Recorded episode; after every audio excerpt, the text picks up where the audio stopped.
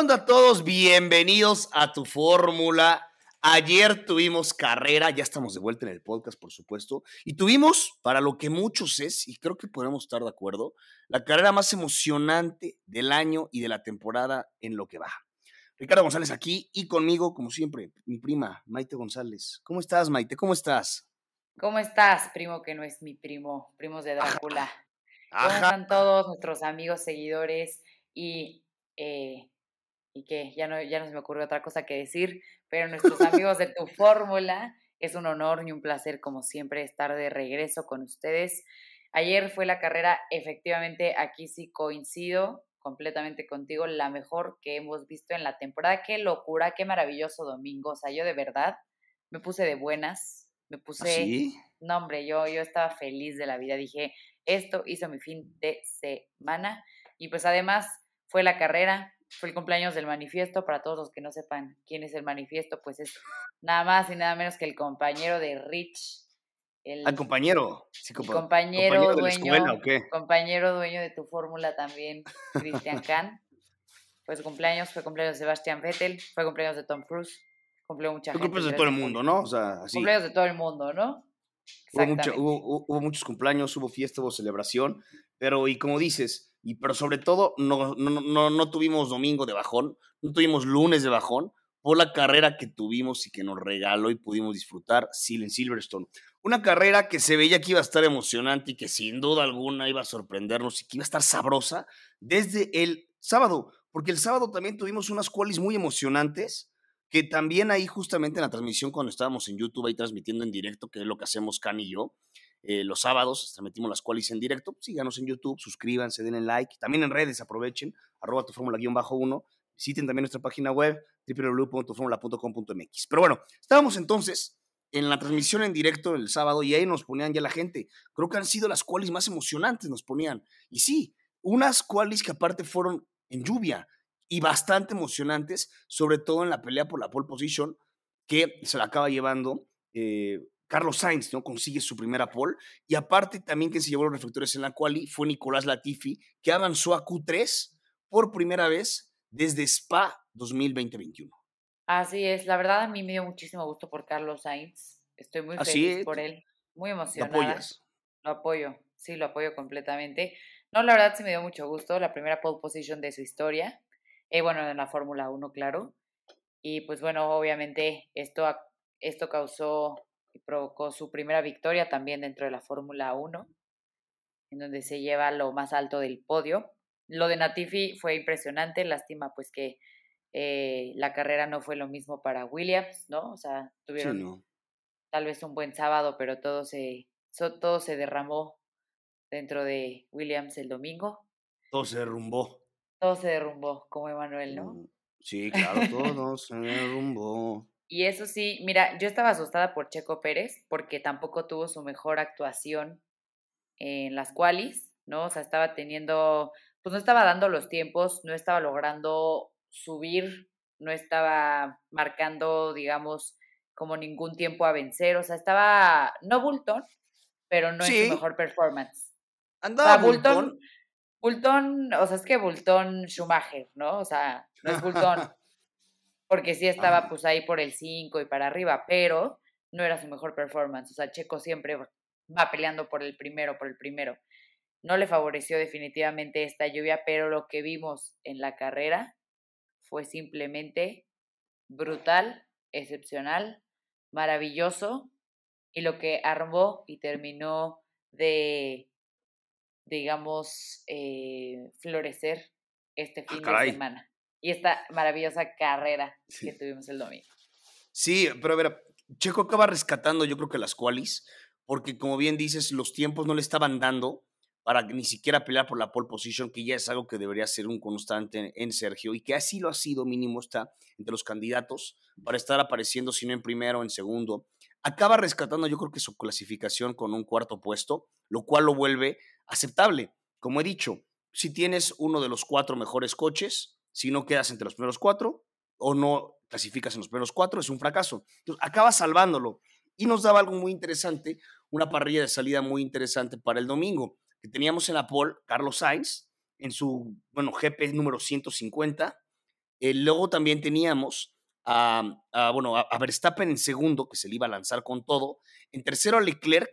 En cuarto a Checo, es decir, teníamos Ferrari, Red Bull, Ferrari, Red Bull las primeras dos eh, filas. Y después teníamos duelo de británicos en la tercera, Luis Hamilton y Lando Norris. Entonces, teníamos una parrilla de salida importante, interesante, que ya desde ahí también podíamos ver que iba a ser mínimo un inicio de carrera bueno, emocionante y peleado. Y así lo acaba haciendo.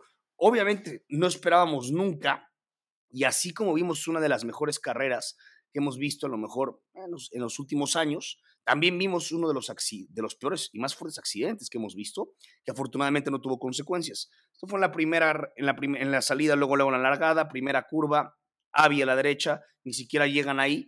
Y después de que Pierre Gasly toca con su neumático delantero derecho, el trasero izquierdo de Russell, este con el delantero izquierdo, toca el trasero derecho de Wang Yuyo del chino, que acaba de darnos una machincueta, así tal cual, una vuelta brutal, tremenda.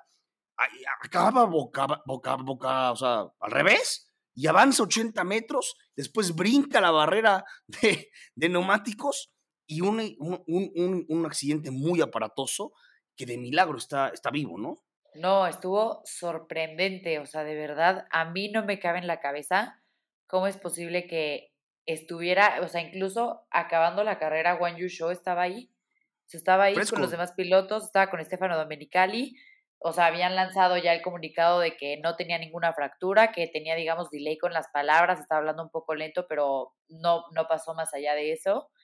Y yo dije, qué bárbaro, o sea, literalmente estuvo más tiempo Alex Albon en el doctor y se tardaron más en lanzar el comunicado de que estaba bien que Juan Yu Show. O sea, pero el accidente que tuvo simplemente yo creo que de los más fuertes y graves que se han visto dentro de la Fórmula 1. O sea, una locura, locura. Sí, yo nunca he visto que un coche avanzara tantos metros boca, sea, al revés, ¿no? O sea, de verdad de Hollywood. O sea, es que estuvo de Hollywood.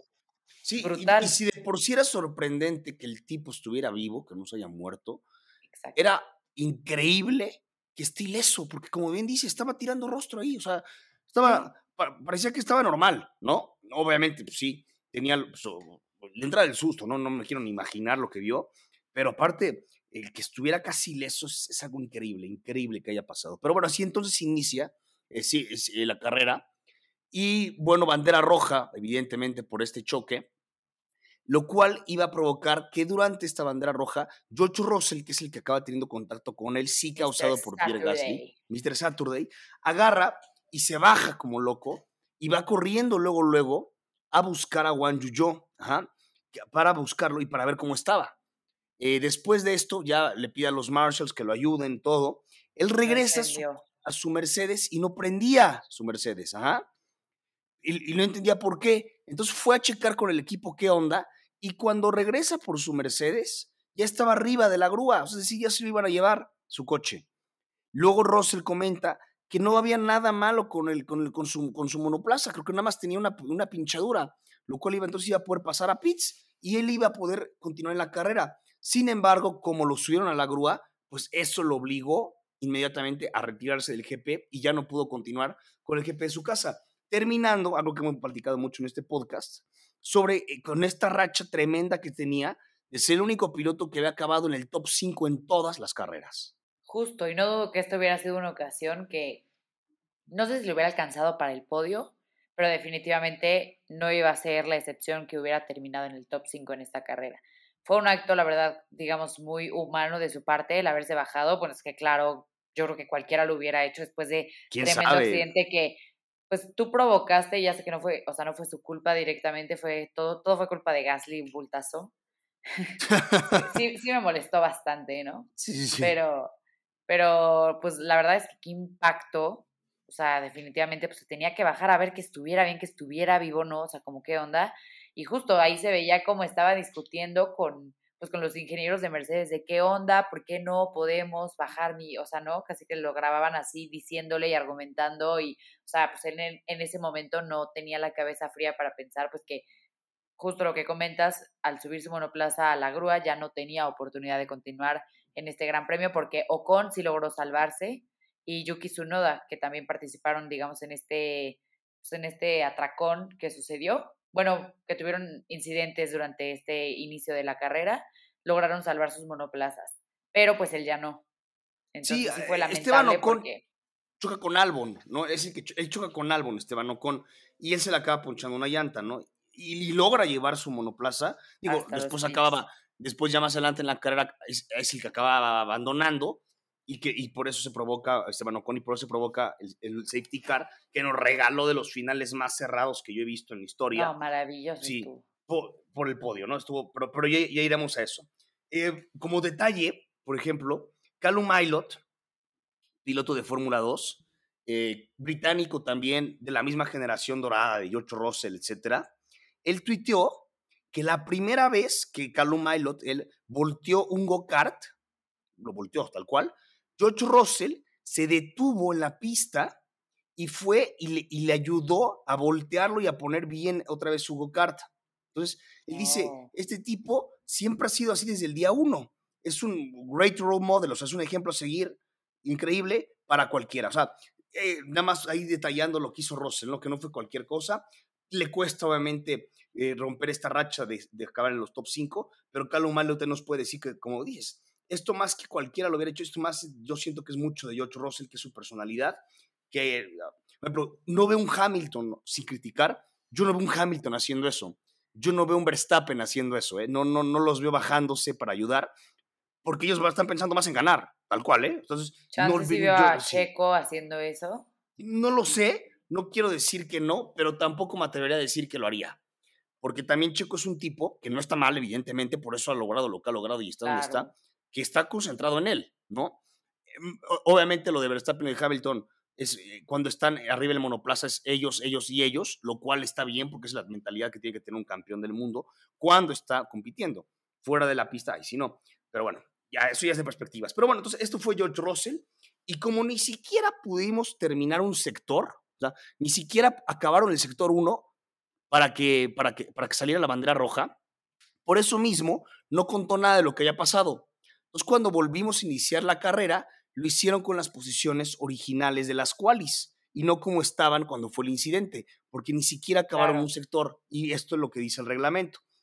Eh, y, qué bueno, porque por ejemplo, para Checo había perdido posición con Hamilton, que había arrancado brutal. Entonces, creo que estuvo bien este, este inicio otra vez. Que ya mañana estaré diciéndoles por qué no arrancó también la primera vez en el video que les voy a, que va a salir mañana de Checo. Pero entonces tuvimos un nuevo inicio en el que ahora Sainz no pierde la posición con Verstappen y mantiene el primer lugar al principio mínimo. Exacto, y aquí es donde empezamos con esta increíble racha de duelos Aquí también tenemos el incidente que tuvimos con Checo y con Leclerc, es claro. que obliga a Checo Pérez a entrar a los pits y bajar hasta el 17. Entonces vamos a, iniciar el, el, duelo que estuvimos viendo primero, pues era justo Checo Pérez contra Leclerc, que estaban peleando la posición y que Checo lo pasaba, Leclerc lo pasaba, por ahí Hamilton estaba también echando la pelea pero al final existe un contacto entre, entre Leclerc y Checo, incluso Hamilton logra colarse mientras ellos pelean él así con permisito en lo que ustedes sean en su madre, ahí les voy, se pasa a tercero y entonces ahí es donde Checo Pérez tiene este incidente y dijimos la carrera está perdida para Checo, Max Verstappen seguía en la pelea y Carlos Sainz liderando. Según yo, ahí todavía no estaba ni siquiera, ahí no estaba Hamilton todavía en el duelo, ¿sí? Hamilton, cuando Checo y Leclerc estaban peleando, o eso fue más adelante, No, eso fue al final, eso fue al final de la carrera. Ah, tienes razón, tienes toda la razón. me estoy adelantando, me estoy adelantando de duelos. Es que hubo varios. Sí, claro, sí, sí, sí. Es que hubo varios. Entonces, estaba, estaba Verstappen Aquí peleando. Checo, Leclerc. Sí, estaba Verstappen contra Sainz peleando el primer lugar. Y atrás estaba Checo, que le gana la posición primero a Leclerc, e incluso como que le lanza un ataque a Verstappen, pero luego Leclerc recupera y es cuando chocan hay daño en el alerón delantero de Sergio Pérez, también en el end play derecho de Charles, pero no lo suficiente como para tener que cambiar una pieza o abandonar. Ya después entonces Sergio con menor ritmo se ve obligado a parar a boxes, como bien dijiste, cae en la posición 17 y empezar a remontar, empezar a machacarle.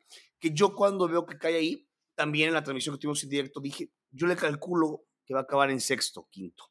Hubo varios, ¿eh? hubo varios seguidores que nos dijeron, podio, podio. Yo dije, yo le veo un sexto quinto, ¿no? Para mí era algo muy razonable. Oh, sí, eh, y es que esa era, esa era la, la, realidad. Tuvimos el safety car que le cayó como anillo al dedo, ¿no? Ya más adelante. Entonces, bueno, mientras él empieza a remontar, adelante teníamos duelos entre eh, Verstappen, que primero rebasa a, a Sainz, y entonces ya se ponía en primer lugar y empezaba a liderar, pero luego se le poncha una llanta, porque pasó por una parte con carbón, que luego le daña el, suelo del monoplaza y arruina ahí sí la carrera de Verstappen. Sí, Verstappen se fue completamente para abajo, incluso pues hoy, para que lo vean en nuestras redes sociales, también presentamos una imagen de Verstappen en donde él está sosteniendo una pieza que se le coló por ahí durante toda la carrera y lo perjudicó también. Es de una de un monoplaza de Alfa Tauri, en donde sí, Verstappen porque chocaron entre ellos. Exacto, chocaron entre ellos y llevó la pieza toda la carrera. Entonces eso básicamente también afectó su desempeño, eh, le, pues le perjudicó y, y, al final, aunque acabó en zona de puntos, que fue un logro importante, ¿no? Para Verstappen, porque realmente qué tanto valía la pena presionar de más un monoplaza sabiendo que podía terminar perjudicándolo por completo, pues no, no lo vale, ¿no? O sea, al final Verstappen creo que no iba a perder pues su primer puesto que lleva en el campeonato de pilotos. Lo hizo bien, terminó en zona de puntos. Sí fue obviamente pues una, una mala carrera más para la racha que tenía, en donde ya estamos hablando de que Verstappen había conseguido victoria en seis carreras de siete, ¿no? O sea, una locura este, este piloto, pero pues así fue lo que, pues lo que termina pasando con Max Verstappen y lo que termina sorprendiendo con Checo Pérez. Ahora sí que ganadores y perdedores de este gran premio, ¿no? O sea, siempre hay, creo que justo, mira, en Ferrari, en Mercedes y en Red Bull, un piloto fue ganador y un piloto fue perdedor. Carlos Sainz, ganador, Leclerc perdedor porque no alcanzó a subirse al podio. Checo Pérez, ganador, Max Verstappen, perdedor. Y en Mercedes, Luis Hamilton, ganador y George Russell, perdedor porque pues tuvo que abandonar el Gran Premio. Sí, lo tenemos también, incluso McLaren, ¿no? Se puede decir que Lando Norris a lo mejor fue ganador y Ricardo perdedor. Pero sí, se arruina la cara para Max. Max quería abandonar. Max decía que su monoplaza estaba 100% dañado, que estaba roto.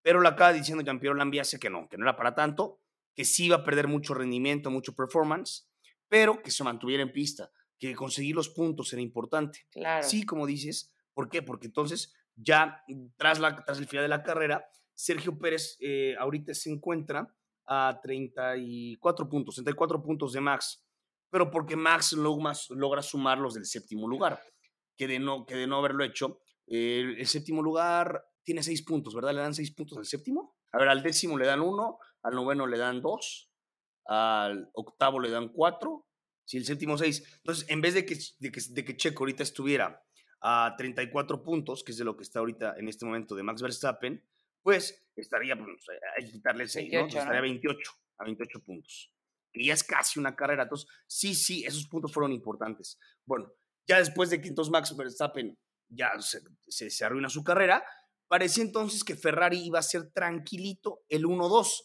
siempre y cuando Hamilton no aplicara un hammer time, porque era el que estaba representando mayor amenaza para los dos Ferrari, que eran es, ellos los que estaban más, más bien teniendo un duelo ahí de radios, que pasamos la, casi la mayor parte de la, de, la, de, la, parte media de la carrera, entre qué decía Verstappen, qué decía, perdón, qué decía Leclerc por radio, qué le decía su ingeniero, qué decía Sainz por radio, qué le decía su ingeniero, que si lo dejaban pasar, que si no lo dejaban pasar, que si intentaba overcuts, que quién iba a parar a Pitts, que si quién presionaba a Hamilton, que quién, quién iba a defenderlo, ¿no? Entonces, teníamos eso, no sabíamos quién iba, parecía que eso iba a ser la carrera, qué estrategia y qué iba a decidir Ferrari y quién de los dos iba a ganar la carrera, ¿no? Pero como que el 1-2 ya parecía casi un hecho.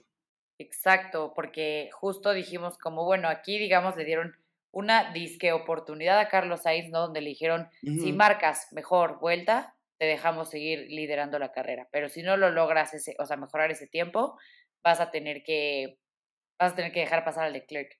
Pues dicho y hecho, no logra porque básicamente le estaban pidiendo algo poco posible, no lo logra, deja pasar al Leclerc, y pues ahí dijimos, ¿no? O sea, la básica, el piloto favorito y pues el piloto secundario. Y era pues una tristeza para Sainz que venía de conseguir su primera pole position dentro de la Fórmula 1.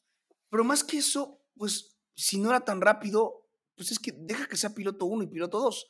Le, ponen le dicen a Sainz, ¿sabes qué, Sainz? Tienes que hacer este tiempo de vueltas para que puedas seguir manteniéndote en primero, porque si no, Leclerc es más rápido que tú. Y Leclerc diciendo, yo puedo ser más rápido, yo podría ir más rápido, estoy perdiendo mucho tiempo. Y Hamilton presionando aparte. Déjenme pasar porque Hamilton se está acercando. Entonces yo no creo que aquí ha sido de, qué piloto, quién es piloto 1 y quién es piloto 2. Vuelvo a lo mismo, mismo caso que pues, suele pasar con Checo y con Verstappen. Pues si Verstappen es más rápido, pues van a favorecer a Verstappen. O sea, y en este caso, Leclerc estaba siendo más rápido. Entonces, pues, no veo por qué no. O sea, al contrario, siento que hasta lo perjudicaron. Siento que hasta se tardaron mucho en dejarlo pasar. O sea, que le dieron demasiada concesión a Sainz. Pues es que más bien Sainz es un piloto que sí debate y discute las decisiones, ¿no? O sea, mucho, Sergio Pérez la verdad es bastante obediente y accesible en ese sentido. Obviamente a duras penas y a, y a costo de su orgullo y su dignidad y su ¿Ah, competitividad y lo que tú quieras. Dignidad ya de plano. Vamos a meter aquí todo. Ah. Pero, pero Carlos Sainz, al contrario de Checo, cuestiona desde las estrategias que le imponen, eh, de que si, si, parada boxes, si parada tal, que si estos neumáticos o los otros. A Carlos Sainz la verdad es que sí les cuestiona bastante y pues en este caso no se equivocó y en este debate terminó por triunfar y incluso Leclerc pues terminó perdiendo, no se subió al podio, ¿no? eso es algo admirable de, del piloto de Carlos. Sí, de acuerdo, ¿eh? Sí, tiene razón. Y, y, el famoso radio, ¿no? Stop inventing, stop inventing, ¿no? Que es que, eh, stop inventing. sí, exacto. Eso ya es más adelante, ajá, pero el Stop Inventing creo que es el radio. Así le vamos a poner este episodio, Stop Inventing. Stop así. Inventing. así le vamos a poner. Stop Inventing. sí, sí, sí. Así se le va a poner este episodio. Pero bueno, entonces, te digo, entonces, ya pasa, ya pasa Leclerc. Antes de esto era que sí iba a haber un overcut de Leclerc sobre Sainz, porque Sainz para primero a Pitts, no lo acaba logrando, entonces acaba, le acaban dando la posición. Y aquí entonces ya Leclerc con un buen ritmo, con los duros, parecía que se iba a escapar y que a lo mejor la mayor amenaza iba a ser Hamilton sobre Carlos Sainz. Que fíjate, me puse a investigar, eh, escuché todos los radios de Sainz y todos los radios de Leclerc, porque estaba aprendiendo a hacer un video de, de, la, estrategia, pero la verdad es que no había demasiadas cosas reveladoras y nuevas que no hubiéramos comentado que ya supieran, por eso decidí no hacerlo. Eh, pero de las cosas que sí vi fue que cuando Carlos Sainz deja pasar a Leclerc, ajá, le, dice por radio a Javier Marcos, que es su ingeniero de pista, le dice, sí, lo, ya lo dejé pasar, pero por favor, si Hamilton se llega a acercar mucho a mí, que Leclerc me dé DRS para que yo me defienda de Hamilton. Ah. Eso lo pide. obviamente, obviamente, pues sí, o sea, si, si le empezaba a atacar mucho eh, Hamilton, lo que Sainz quería es que Leclerc le bajara al ritmo para que Sainz se pudiera poner a menos de un segundo de él eso le diera DRS y con ese DRS entonces separarse y defenderse de Hamilton. Es lo que pide Sainz. No llega a ver esa situación porque a escasas 15 vueltas más o menos de que finalizara la carrera, tuvimos safety car por Esteban Ocon. Y aquí es entonces cuando viene otra polémica, otra polémica sobre, eh, bueno, sobre la estrategia de Ferrari otra vez que perjudica a Charles Leclerc. Charles Leclerc no entra a pitch, se queda liderando la carrera con los neumáticos duros y atrás de él, los 100 pilotos que hay detrás de él, todos con neumáticos nuevos, blandos, rojos. Primero Carlos Sainz, después este, después Luis Hamilton, Checo Pérez, Lando Norris, Fernando Alonso, todos ellos con neumáticos blandos nuevos. Y, y el pobre Leclerc hasta adelante, pues con, con, con duros usados, ¿no? Lo cual entonces, pues iba a serle muy complicado, incluso lo dice por radio. Y aquí es donde viene la famosa frase cuando están a punto de reiniciarse la carrera, que le dice a uno, oye, hazte más para atrás y deja que Charles se vaya de 10 con una separación de 10 coches. Dijo, no, no, no, no, no, a ver, Hamilton me va a presionar. Cálmense, stop, cálmense. Sí, stop inventing, stop inventing, ¿no? sí, no, pues no, ¿qué es eso? Y ese fue el acierto de Carlos Sainz, desafiar ese orden de equipo, por eso acaba ganando la carrera. Literalmente. Y la verdad es que lo hizo de una forma, para a mi ver, espectacular, se lo merecía, o sea, fue un piloto constante en ese fin de semana. Habíamos tenido un Carlos que cometía errores, que se estaba equivocando bastante, que pues había tenido una racha que yo creo que le jugó en la cuestión mental, del orgullo y de pues su constancia como piloto, porque a ver, talento tiene, pero había tenido bastantes errores o o de él o de la escudería como tal. Entonces creo que este fin de semana demostró la constancia que puede llegar a tener y pues que realmente también está peleando a lo alto, ¿no? O sea, incluso ya rebasó a Russell en el campeonato de, pilotos, ya va en cuarto él. Sí, que es donde debería estar. O sea, Exacto. la verdad, porque si tiene, repito, cuando Ya tienes está en tercero, cuatro- ¿eh? O sea, No lo sé. no, por- bueno, no, no, no, no, mentira, sé. mentira, mentira. En tercero para no, mí- porque está Leclerc, claro. Para mí, los, para mí los tres, o sea, para mí Verstappen Checo Pérez y Leclerc. y Leclerc, para mí los tres son mejores que Sainz. Entonces, para mí Sí, sí no debería de estar en tercero. Pero sí en cuarto porque tiene uno de los cuatro mejores monoplazas. Para mí también, obviamente, es mejor Hamilton y es mejor Russell que Sainz, Claro. desde mi punto de vista. Entonces, pero, pero hablando de como, de como tiene el cuarto, uno de los cuatro mejores coches y siendo el cuarto mejor piloto de esos cuatro coches, por eso para mí debería estar en cuarto. Pero bueno, ya está ahí. Da- Ahí te va el dato curioso. Bueno, volviendo a eso, ya después se reinicia la carrera. Carlos Sainz en la primera recta Wellington re- logra rebasar a Leclerc y ya desde ahí se ve beneficiado Carlos del duelo que tienen Hamilton, Leclerc y, Ham- y- y- y Pérez y Checo por el segundo lugar para que él se pueda escapar sin ningún problema y ganar así su primer GP. Desde el 2013 no ganaba un español, que fue Fernando Alonso el último en hacerlo. Dato curioso también, este fue el Gran Premio número 150 de Sainz, ajá, Ajá, y consiguió la pole, ajá, ajá. y consiguió este, la, la victoria. En la carrera pasada, en Canadá, fue el Gran Premio 150 de Verstappen. Y también lo consiguió la pole, también consiguió la pole y también ganó la carrera. O sea, estrenando aniversario Lo- Los, dos. número 150. Ahora, Sainz también se convierte en el segundo piloto que más carreras tuvo que esperar para ganar un Gran Premio. Sí. 150 fueron. El primero, el que, el que más carreras tuvo que esperar para ganar un Gran Premio fue Checo. Pérez. Esperó 190. ¿no? Una- 190 él sí. carreras. El que persevera no. alcanza, chavos. Eh, sí, sí. Si, mira, si algo tiene chiquito, eh, a- a- pues aparte de que es bueno para la fiesta, es, es que es muy, muy paciente, ¿no? Muy paciente y muy perseverante el muchacho. Muy, Definitivamente. muy, muy, demasiado. Pero bueno, todo eso nos, dio- todo eso nos dio, nos dio, nos dio Sainz, ¿no? Que bueno, la, el- la victoria número 15 de Ferrari en Silverstone, que es donde más han ganado. Eh, y pues bueno, todo, todo este tipo de cosas. Y, y ya, es lo que, o sea, todo eso nos, nos regaló Sainz. Que merecida, sí, estoy de acuerdo. Creo que sí tendría que ser un ganador de GP, Carlos. Y en el mismo fin de semana, su primera pole y su primera victoria. La verdad sí, bastante merecida. Y aquí yo te iba a hacer una pregunta. En el duelo, aquí ahora sí viene el duelo del con el que yo me confundí al principio, ¿no? De Hamilton, Leclerc, Checo, en donde precisamente, nuevamente, bueno, precisamente tenemos a Checo y a Leclerc peleando y Hamilton aquí sí es donde aprovecha, los pasa, entonces luego va Checo Hamilton, entonces lo pasan. Hay un momento donde dicen que Checo empujó y que había duda de si se penalizaba o no. ¿Cómo viste ese momento? ¿Para Es ti era dos. legal? ¿Era limpio o no era ¡Limpio! limpio? Limpia. Depende, depende, porque hay dos momentos, hay dos momentos en cuestión. El primero es cuando Sergio está con Leclerc. Él primero corta, entre comillas, desde mi punto de vista no la corta, pero corta una curva. Corta una curva, si no mal recuerdo, es la curva 16. sí. Corta la curva 16 y después en la 17 es cuando alcanza a empujar, a sacar a Leclerc. Ajá. Es la primera vez que se le critica. Y es cuando Hamilton aprovecha y lo rebasa, y es cuando se vuelve loco todo. Fue una locura. Peleando ellos dos y Hamilton dice con permiso, o sea, yo aprovecho y ahí los veo. Ahí nos, vemos. Sí, sí, ahí nos vemos, ¿no? Entonces, bueno. Y la segunda vez que también se le pudo criticar a Checo fue cuando estaba en el duelo con Hamilton, que ahí también lo alcanza a empujar un poco. Desde mi punto de vista, ninguna es penalizable.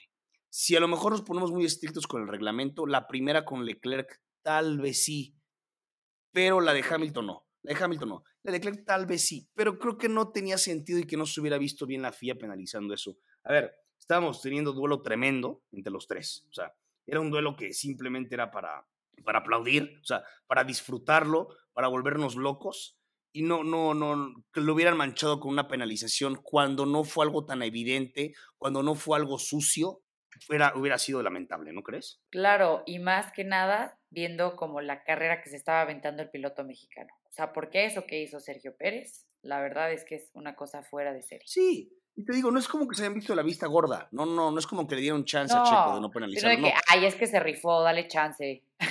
O sea, no, no, sí, no, no, no, no, no fue así, para nada fue así, ¿no? Exacto. No fue que se rifó, dale chance, no. no yo no hubiera penalizado ninguna, a lo mejor la primera, muy estricto si nos ponemos, tal vez si era penalización, pero yo no hubiera penalizado ninguna. Eh, entonces yo, entonces yo creo que hicieron bien en no penalizarlo, no creo que fuera penalización, no creo que había necesidad de ponernos tan estrictos, sobre todo porque, pues, como, como llegó a decir Michael Massey y Christian Horner, que decían la, eh, la temporada pasada, let them race, déjalos correr, o sea, déjalos competir, déjalos correr. Más, más porque en esta ocasión ni siquiera hubo contacto. No, no hubo contacto, no. Entonces eso justo habla como de una maniobra ya más limpia. Sí, limpia, sí, tal cual. Una maniobra limpia, exactamente, exactamente. Una Entonces, bueno, e, e, eso es lo que acaba sucediendo. Eh, y, entonces acaba con que Leclerc cruce en cuarto la bandera cuadros, Checo en segundo, convirtiéndose en piloto del día con una remontada brutal, bestial, impresionante, absoluto animal. Y Hamilton cierra el podio con tercer, en el tercer puesto, lo cual también significa un récord, un récord para la Fórmula 1. Decimotercer podio de Hamilton en Silverstone. Lo cual representa un récord, es la mayor cantidad de podios que tiene un piloto en un circuito en específico. Ok. Nadie más tiene un, eh, un piloto tantos, podios, en un circuito. mismo circuito. Exacto. Como Hamilton con 13. Y aparte lo impresionante de esto es que de esos 13, 10 son de forma consecutiva. 10. Las últimas 10 carreras en Silverstone, Hamilton subió al podio. Ájale. Está cañón, ¿no? No, pues es que una locura. Y también ya un posible, ya lo mejor posible regreso de Hamilton, ¿eh? Porque ya, ya van dos podios seguidos. Es emocionante ver que ahora sí Mercedes está en la pelea, porque ya traíamos a George Russell, que de por sí ya era constante, y ahora tenemos a Lewis Hamilton, que además de, de ser un gran piloto, pues ahora sí ya tiene la fuerza del monoplaza para competir y para dar pelea, porque pelea dio, incluso llegó a liderar la carrera, ¿no? Sí. Digo, poco tiempo, pero logró liderarla, que era algo que ya no le pasaba hace, hace, rato. Sí, ya, ya tenía tiempo que no lideraba una carrera. Y ya no solamente, digo, ya no nada más es la constancia de Russell, sino que ya también Russell, yo creo que va a tener ya un monoplaza. No, a lo, no sé si les va a alcanzar todavía en las tres carreras que nos quedan. Nos queda Austria, nos queda Francia, nos queda Hungría. Hungría, otra de las especialidades de Hamilton. Y Francia, otro circuito que le puede favorecer mucho a Mercedes.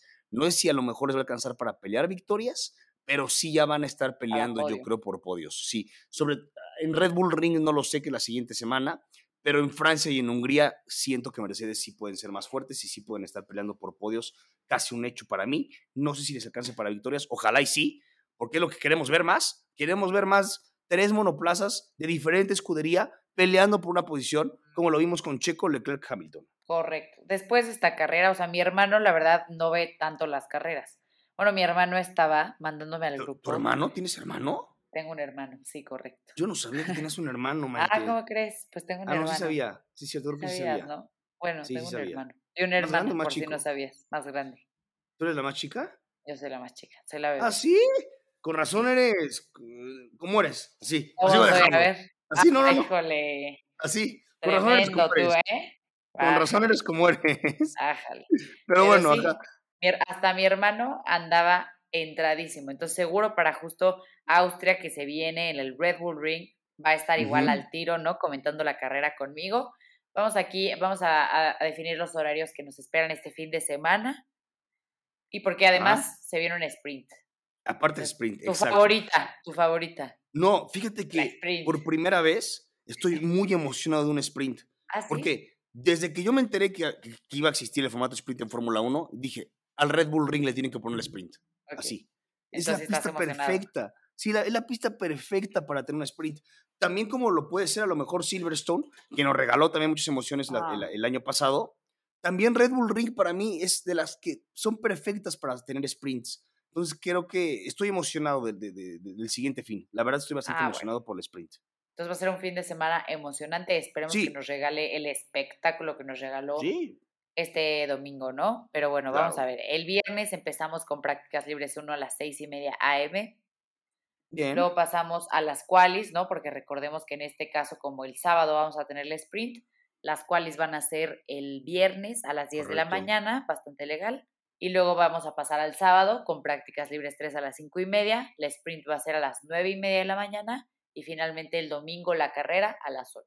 Ahí lo tenemos. Hay horarios bastante decentes. El de la carrera a lo mejor es el más incómodo, entre comillas. Pero a ver, no. ya a partir de esa temporada ya los horarios, ya no hay casi horarios incómodos. Recuerden que antes teníamos carreras a 6 de la mañana, 4 de la mañana. Ahorita creo que la tempranera es a las 8, está muy decente ya. Y bueno, Red Bull Ring entonces, eh, de los circuitos, un, un, circuito que también se presta mucho para rebases, que también fue, eh, está hecho también para, para eso. Tenemos tres zonas de DRS, con eso simplemente lo decimos todo. Curvas importantes en las que podamos eh, rebasar, curva 4, eh, también, por ejemplo, es, de, las, de las zonas como que más polémicas, la 9, la, la 1, ¿no? como que ahí hay, hay, buenas curvas, la 3, o sea, esos son, esos son puntos de rebase importantes. Y sí, tres zonas de DRS, las tres casi, casi seguidas. Entonces, lo cual este, se, va a poner bueno. Se va a poner bueno y estoy emocionado por el Red Bull Ring. Casa de Red Bull. Casa Red Bull Ring, ¿no? Pues sí. Imagínate que gane uno o dos de Red Bull o qué. Uf, uf. Sería lindo, ¿eh? Sí, ¿no? Estaría... Eh, estaría bien que Ferrari se siguiera metiendo todavía en la pelea. Digo, bien para el campeonato, por mí, pero por mí, que Checo gane todas las clases que quedan. ¿eh? Ah, no, por supuesto. Por sí, supuesto. Vamos a ver. Oye, y a ver, nada más una última pregunta. ¿Tú crees que, digo, este fue un error de Max Verstappen, pero tú crees que Sergio Pérez logra encontrar un ritmo competitivo con Verstappen? O sea, que si los dos van a la par, ya no tenga que, pasar. O sea, a ver, cuando Verstappen eh, digamos que le dan indicaciones de pasar a Checo y a Checo pues que deje pasar a Verstappen.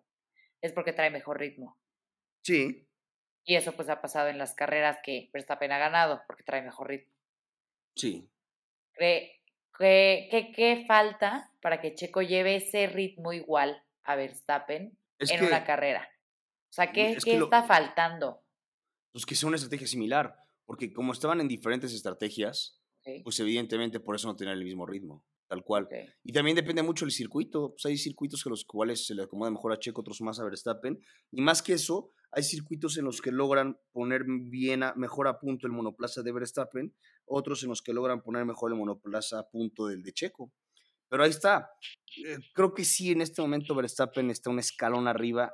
¿Qué se está escuchando? ¿Qué hay? ¿Está rascando el gato o qué? No. Está mordiendo, el, está mordiendo el perro ahí.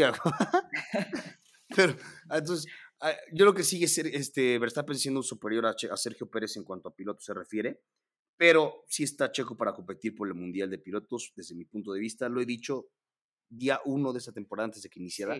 Checo está para competir la, la, esto. Pero bueno, ahí estamos entonces. Ahí lo tiene. Sí, y, y, ¿sabes quién es el que más disfruta esto? El que más disfruta de todo esto es el papá de Checo. Es de las ah, personas, no, no, no es de las personas que más rostro tiran. Ahí andaba el tipo con el papá de Hamilton, que lo andaba besando, con Tom, Cruise, O sea, con, todo el mundo, ¿no? Con Tom Cruise que fue su cumpleaños. ¿Ah, sí? Y decidió celebrarlo en el Gran Premio. ¿Cuándo fue su cumpleaños? El 3 de julio, igual que el o sea, igual que Sebastián Vettel, igual que, sí. Cumplen el mismo día Christian Kahn y Tom Cruise, con razón se parecen tanto. Ah, jale, claro que sí. También estaba Gordon Ramsay. Uta. Ahí andaba. el chef, Gordon Ramsay, trae mucho, los que no exacto. sepan.